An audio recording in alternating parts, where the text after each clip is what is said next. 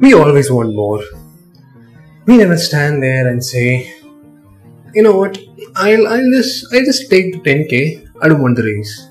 That normally doesn't happen. That isn't the general consensus. We always strive for more.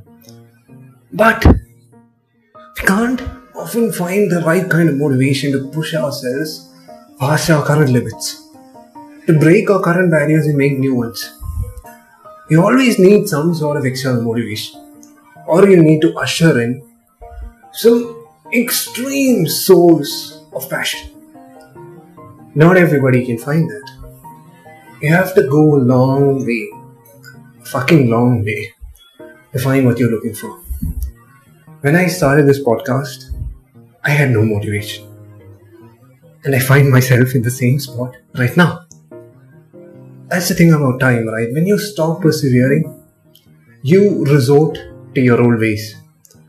You become that basic version that you've struggled so hard to develop from.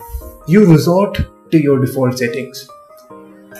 When I started out, this podcast helped me thrive when I had nothing. The joy of doing something new for the first time of discovering something, the endless possibilities behind podcasting. For me, it wasn't wasn't you know I'm, I'm gonna make a career out of this. I'm gonna I'm gonna speak about things that are really gonna make sense. It was about venting. I wanted to say the things on my mind, the things that were troubling me, and I wanted myself to be acknowledged by the general population. I wanted to be known for all the setbacks that I've had. I wanted myself to be heard for what I am without hearing the occasional, this is not enough, you'll have to try harder. You don't fit.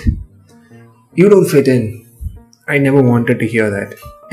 and you're, when you're monologuing, you don't have to deal with other people's opinions. It's just you and a damn mic. That's it over the last year, a lot of things happened. Quite a lot of unraveling and a lot of shriveling up. Many things have come to the surface and many things have just gotten even more buried. Where do we start? How do I tie up the loose ends?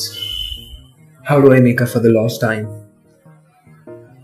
How do I shift my priorities to the things that really matter most? How do I know what things are to be prioritized the most? Time, right? Time. when you're all by yourself and you're in the sloppy routine that you do, you just do whatever the heck you want. You don't know what to prioritize. You prioritize the first thing that comes out your head, like watching series or movies or endlessly chatting on WhatsApp or scrolling through social media. You don't know what the heck you're doing because there's no urgency when there's urgency, you change.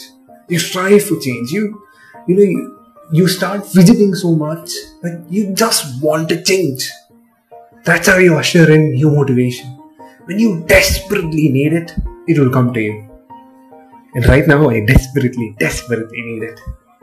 As I'm about to embark on a difficult journey. When I started my podcast, I was nowhere near that journey. I had fallen down on my way to the finish line, and there was nobody to pick me up apart from myself.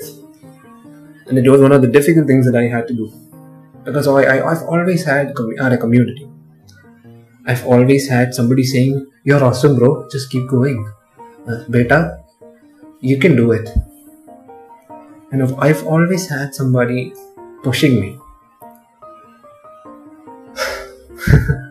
That's the thing about growing up, right? You have to be less dependent. You have to learn to strive for yourself.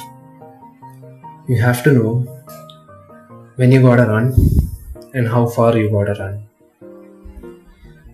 It's that time. It's fucking college, man.